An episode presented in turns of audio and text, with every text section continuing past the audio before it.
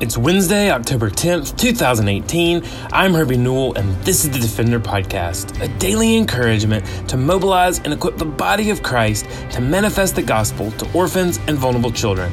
This daily podcast is a ministry of Lifeline Children's Services, and I'm coming to you from Dallas, Texas.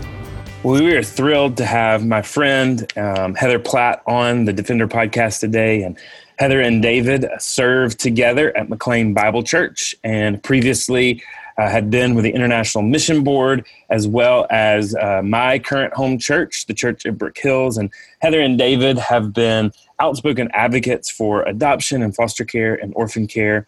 And Heather is just a, a, a fantastic mom, even though at times I know she'll say she doesn't feel like it. Um, but one of the things I love is that she's just so honest about uh, the reality of day to day life. And so we're we're thrilled to have Heather on. Heather, uh, thanks for being here. And just would you first tell us the story of how you and David first came to the place of seeking adoption for your family and bringing Caleb into your home? So we had really longed. Well, first of all, thank you so much for having me on here. This is really it's fun and exciting to be a part of and so i just yeah praying for this time that it could be an encouragement to somebody but so we we longed for kids for a long time before the lord provided and it definitely was just uh, a struggle in a way that the lord really uh, sanctified us. And so for years we had tried biologically to have children and the lord had just not chosen to bless us in that kind of way. And so we were looking into the possibility of adoption but at that point we lived in new orleans uh, Louisiana, and we just didn't know that many families that had ever adopted. And so uh, there was a, a sweet family that just gave us some information. I remember having dinner with them, and they they just kind of explained the adoption process to us, and and we walked away from there at first, kind of just a little discouraged about the amount of paperwork and the expense, and and just the struggle that you know international adoption would be. And so so at the beginning of this whole process i would say my heart felt kind of bitter that it seemed so easy for everyone else to have kids but for some reason david and i just seemed to struggle and just seemed kind of unfair. And so my heart was really closed off to even the possibility. And so that was in the spring. And that fall was uh, I, I, taught school and we were getting ready for the start of school and uh, at my school, they they it was the it was going to be the first day of school that Monday, and that Friday, right before the first day of school, they said, "Hey, put all your your chairs up. Um, there's going to be a storm."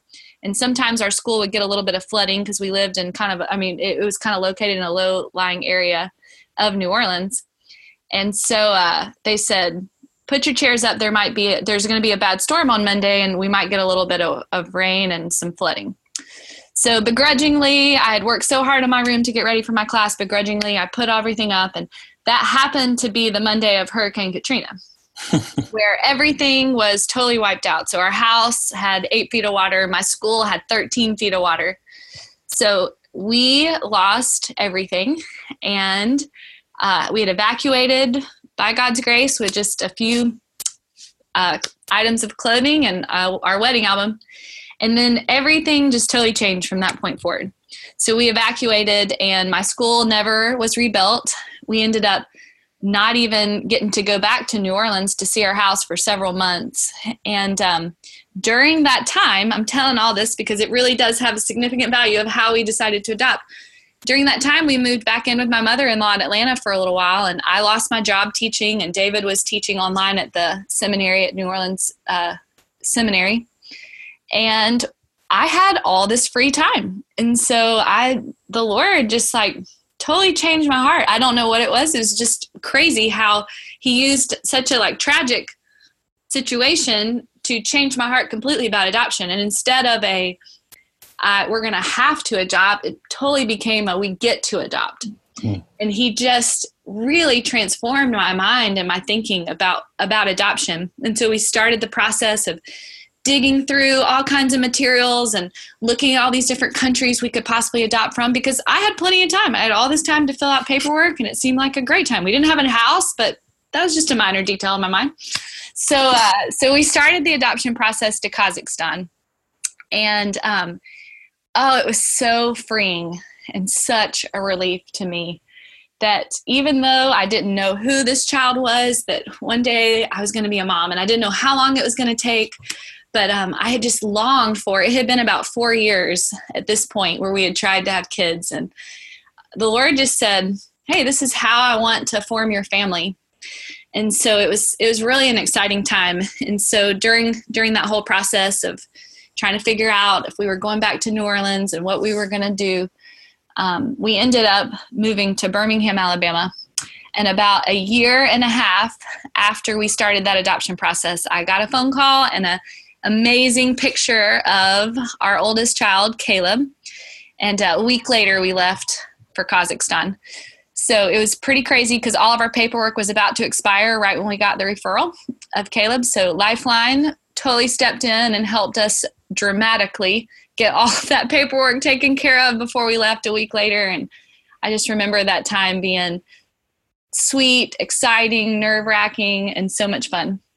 And so we left for Kazakhstan and spent about uh, two months there in Kazakhstan, a little less than two months, which was really long, truly, for uh, an adoption process. But it just happened to be the way that particular country did their process. And we, yeah, we didn't have any other children. And so we we spent those two months in Kazakhstan and um, the way Kazakhstan wanted us to do it was to visit him in the morning and in the afternoons. And so by the time we brought him into our apartment in Kazakhstan, we had seen him every day for about a month. And it just felt like a really natural process. And so hmm. I was scared to death and total basket case. I had no idea what I was doing. All of a sudden, I had an 11 month old that was I was supposed to know how to feed and take care of. I don't know what to do. And it was 20 below in Kazakhstan in February and March.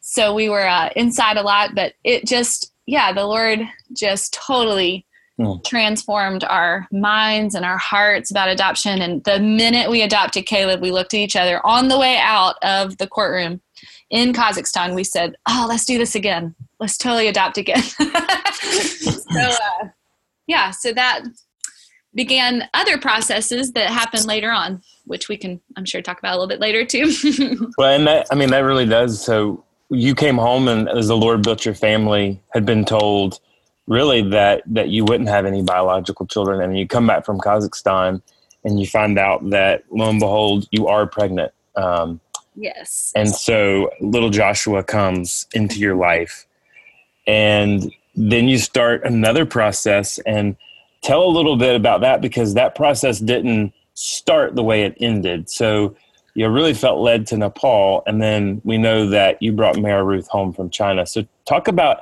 uh, maybe not even the details, but just the the emotion of having a process that started one way and ended another way. Yeah, so so right as soon as we got home from Kazakhstan, I found out I was pregnant with Joshua. So it had been five years of trying to have children before I ever, you know, was before we brought Caleb home. And then, of course, Joshua was born nine months later. And so, right after that that time of Joshua being born, we started an adoption to Nepal, and we felt really strongly. I mean, the Lord, I believe, really impressed in our hearts to um, start this adoption from Nepal, and uh, just through a variety of reasons. And again, Lifeline was really helpful and kind in that whole process. Um, uh, adoptions were shut down in Nepal right before we were about to be matched with a child. So we had waited about a year and a half and it was excruciating. It was a long emotional wait because even though we at this point had two kids and honestly I was way in over my head at this point. They were 19 months apart. I really just was exhausted all of the time. Um, but we just we knew that we wanted to have more kids and we wanted to adopt again and it was very confusing because we felt so strongly that nepal was where he was telling us to adopt from and it just it didn't come to fruition and and so um, during that time i believe herbie it was your office i came crying into with david one day and uh, you actually your advice was i think you need a stable program heather. I seemed a little unstable at that point. I was just really sad that you know we had we had uh, yeah it just wasn't looking like we were going to be able to bring a child home from nepal and so we we did we started that china adoption process and you know, by God's grace again, it was a very pretty systematic uh, a program that, you know, followed pretty much a, a system of how things are done. And so, uh, about a year after we started that process, we went to China for two weeks with our whole family and got to meet Mara Ruth for the first time and uh, adopted her when she was 14 months old. And uh, that that process was it was it was hard because the difference between our Kazakhstan adoption and our China adoption is that for Kazakhstan we got Caleb's picture and then left a week later. And so there wasn't a whole lot of time where I knew who he was and then didn't even, you know, then before I got to see him. But with Mara Ruth, it was about, you know, six months where I knew who she was. And I saw her picture, but I couldn't go get her yet. And I had to wait about six months before I was able to go to China and bring her home as our daughter. And and so, you know, during that time, our family, of course, we prayed diligently for her. We longed for her. I mean, ah, the scriptures, just really the Psalms.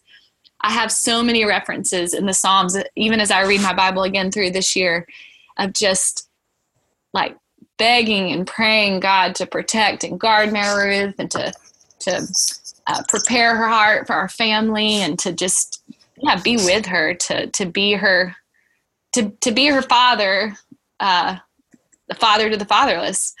And so it's just really neat to to go back and look at the times of my praying because it was really hard to wait i found in this whole process of adoption that i'm not a very patient person and so uh, that has been one of the most sanctifying things uh, before the adoption and after the adoption because I'm still apparently not a very patient person with the kids that I have now. So anyway, I um I just remember that time it being a really uh, hard time waiting on Nepal and then it closing down. And then also waiting once I knew that Mara Ruth was going to be our daughter, just waiting for that to come to fruition until we were able to go to China. And you know, I, I know y'all speak often, and you say you kind of have a, a, a two for one policy. Mm-hmm. and so y'all came home with Caleb, and then Joshua came on board. You came home with Mara Ruth, and then you found out Isaiah was on his way. And so, yeah, the was- Lord has totally grown your family um, through adoption and orphan care in lots of different ways. Mm-hmm. And I know that now I mean, you're you're almost 12 years uh, to the point that you brought Caleb home. Uh, he'll be 13 soon. He's 12. Um, Josh was 11, and Mara Ruth is eight. Uh, so talk about you know we, we, we a lot of times and, and we talk about these stories of bringing these children home, but now you're just living life, teaching them, instructing them, discipling them. what is what does normal day life look like? And what encouragement would you give to other adoptive moms who are home from the journey and now really in the tough part, which is the discipling and the training and the growing and the equipping? That's good. Well, today is definitely just one of those, in some ways, mundane days of teaching and yeah, being with the kids. I homeschool them, and it. I mean, every year we say we will just evaluate where we are and what we're doing. And so so far we uh, yeah, it's worked out for me to be able to stay and homeschool the kids, which has been a, a, a big blessing. But again, I don't know what next year holds. So we we just we hold on to that lightly that uh, no matter what the kids are doing or what their needs are, that we're open to whatever the Lord would have for us to do for them school wise. But discipling our kids, I mean, it looks like us, you know, just doing the everyday things. A lot of times we spend a lot of time on character issues. That was actually one of our uh, things this morning when we all kind of woke up grumpy and a little tired from uh, a travel day we had yesterday. And, you know, how do we pull it back together and point them towards Christ? And so for us, that's time around the breakfast table doing our devotional and uh, and it looks different. I have all different ages. Like you, you said, Caleb's 12, Joshua's 10, Mary's 8, and then Isaiah's 5. And so we have just this variety of ages that we're, we're constantly trying to pour the gospel into. And so sometimes we are hitting the younger age, sometimes we're hitting the older age. Um, we use a lot of, we love the Right Now Media videos. So we, we were doing the Philippians study this morning and then spending time reading our uh, Lottie Moon biography, uh, kids version. I mean, totally fun, easy way to to. Uh, I think it's YWAM that produces the the kids biographies. I know your family uses them a lot, Herbie. Yeah, we love them. Yeah, um, they're great to just yeah impart heroes of the faith, um, knowledge of heroes of the faith, and so we've we've been reading through some of those biographies together. And honestly it's a lot of just talking through things and a lot of apology. I tell you the the thing my kids will know and that they will be able to tell their grandchildren one day is my mom was definitely not perfect. And she uh she made a lot of mistakes but she always said she was sorry. And yeah we always talk about forgiveness in, in our house. And she really did love jesus. But um uh anyway and then the the encouragement i have for moms that have just maybe you're kind of on the the other side of the adoption process where things are settled in like you've had the attachment time and everyone is just kind of moving along right? They're growing up and they're asking questions. Um, I, I find that for my kids as they get older they just have a ton of questions. Um, particularly well all my kids have questions right? They're always the it always happens at bedtime too. I don't know why we can't ask questions that are deep theological questions earlier in the day other than like 8.30 but or 9 o'clock but that seems to be when it comes out the most. But they're asking a lot of questions particularly my adopted children about yeah their their birth parents. And so the conversations i have a lot with them is about their birth family and and those are hard conversations to have um, and so my the, the best advice anyone ever gave to me uh, in this whole like next stage of adoption parenting is uh, is don't freak out. That was like the first thing that happened when Caleb asked the first time about his birth family. I just kind of like freaked out. It's not that we had never talked about it. Like we had talked about his birth family all the time. I mean, we talked about time in Kazakhstan. We we like celebrate Kazakh things. We celebrate Chinese, you know, special days. We learn about culture. I mean, so it's not like we've we've not you know tried to impart like heritage their heritage into their lives. But when they really started asking more hard questions about their birth family, and I just didn't have the answers to them, I just didn't know what to do. And and uh, and so the best advice, actually, from the International Adoption Clinic, uh, that they gave me was just be a good listener, Heather. Don't freak out. Don't don't act offended when they question and ask things about their birth parents, like like I wasn't enough, or that I I wasn't the mom that I needed to be to them. But just listen to their heart and pray for their birth families and let them express what they need to express to you about their you know their past and uh and so i've really taken that to heart and and we do a lot of listening around here. I, I spend a lot of time listening to them talk about their birth family and wondering what it, what life would be like and uh, what the differences maybe would be. And we just kind of talk through that and process through it. And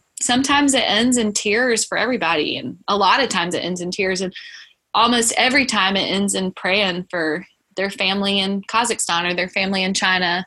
Mm. And um and so you know, and for Mara Ruth, it means that when she says you're the be- she doesn't say you're the best mom in the world. She says you're one of the best moms in the world and hmm. that's okay. Like it's okay that uh I am not their only mom. They have a they have a birth mom and dad that chose life for them and uh, for whatever reason we're you know we're allowing them to be adopted. So it's just part of this growing up phase as they get older as they become teenagers even and um, their identity and helping them process through all that. It's, it's been hard but it's been really good and it ends up in some really i think um, encouraging and sweet conversations. Hmm. well i know that that obviously the mundane uh, for you a lot of times is the behind the scenes, the teaching, the, the training of the children. And I mean, you do have a husband that, uh, that the Lord has used in mighty ways here in the United States and around the world. And a lot of times he's on stages with spotlights, but you uh, you both do so much behind the scenes with your family, discipling your family. But I also know that you know Ashley and I, for instance, uh, are about as opposite as you can get, um, and I know that you and David are pretty opposite as well.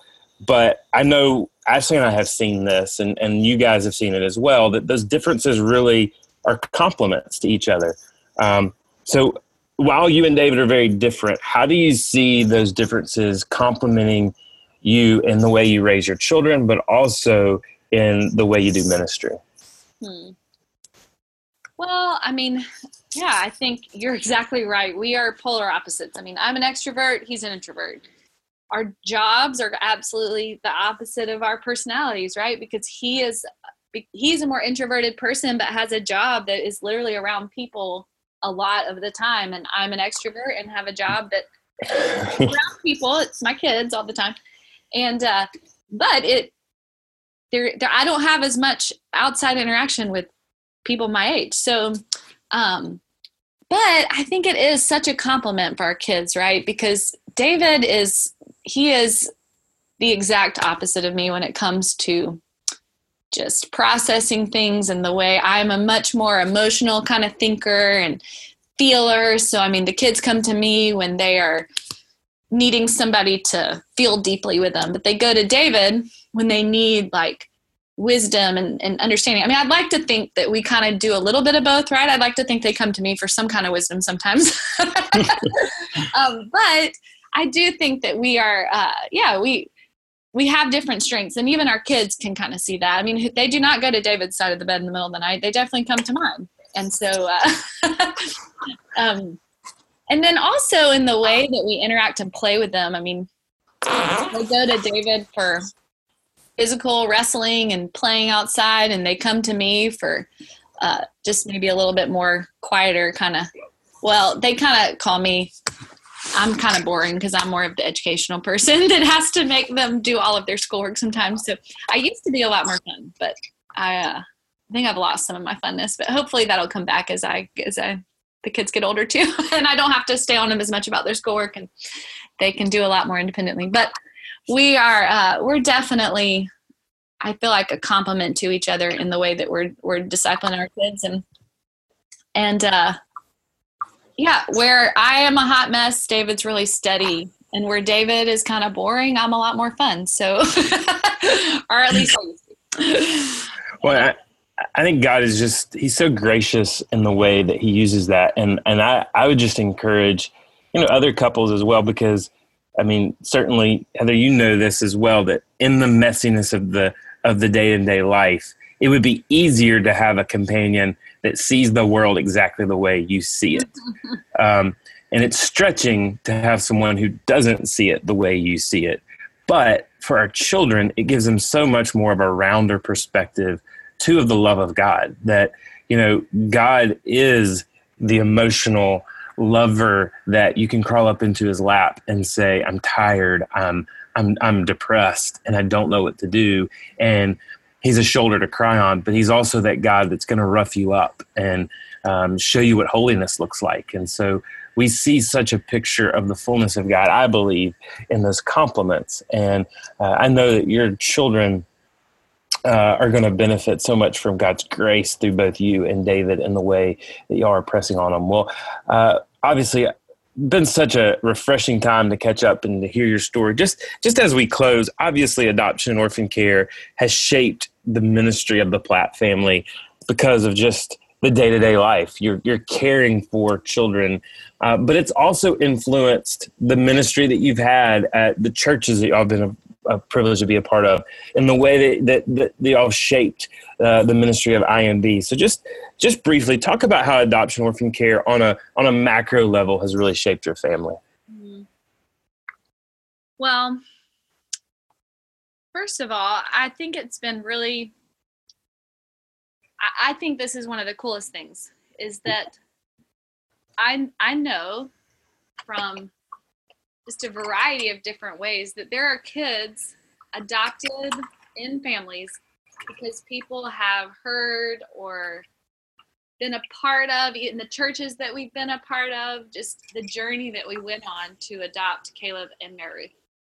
And so that's like super exciting to me to think that because maybe someone read our blog or someone um, heard of our story, that they would be more open to adoption because a lot of times, I mean, when we see other people go through something and we we watch how the Lord is helps them and walks through it with them, we think, gosh, you know, we could do that. Mm. So that's been really, really cool to be a part. Just like we did that with the family that shared shared with us, and we hmm. watched mm. other families go through adoption. I mean, one of the very first things that we that we experienced at Brook Hills, which this just cracks me up. We had really didn't know very many families that adopted. We were brand new to Brook Hills, and we met one family, and we were talking about, oh yeah, we, we have adoption process uh, going on to Kazakhstan. We're adopting and they were like, "Oh, really? Well, how many kids?" And one. And they're like, "Oh yeah, we've adopted five. we're like, "Oh, okay." So there's something about just seeing other people walk through a process. It makes you a little braver to to, to do it and to to yeah, go for it.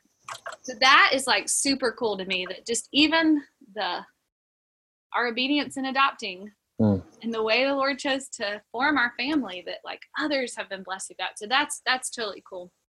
And then what's even better is getting to uh, do things together as a family in orphan care. And so just running the the 5K the other day was just really sweet for our kids to to know that we were running on behalf of the unadopted around the world. And mm. as we pray for them constantly around the table, and as we talk about it and talk about other kids that don't have families and we pray for them like that's we're we're including our kids in this this whole this whole picture of, of orphan care and then to get to go and experience it together this last summer we had the opportunity to take our family um, with the church where we're serving now, McLean Bible Church, and we went to Ethiopia as a family uh, for the kids to serve with us. And, and one of the areas we served in was in orphan care in several orphanages in Ethiopia. And for them to be on the ground in these orphanages,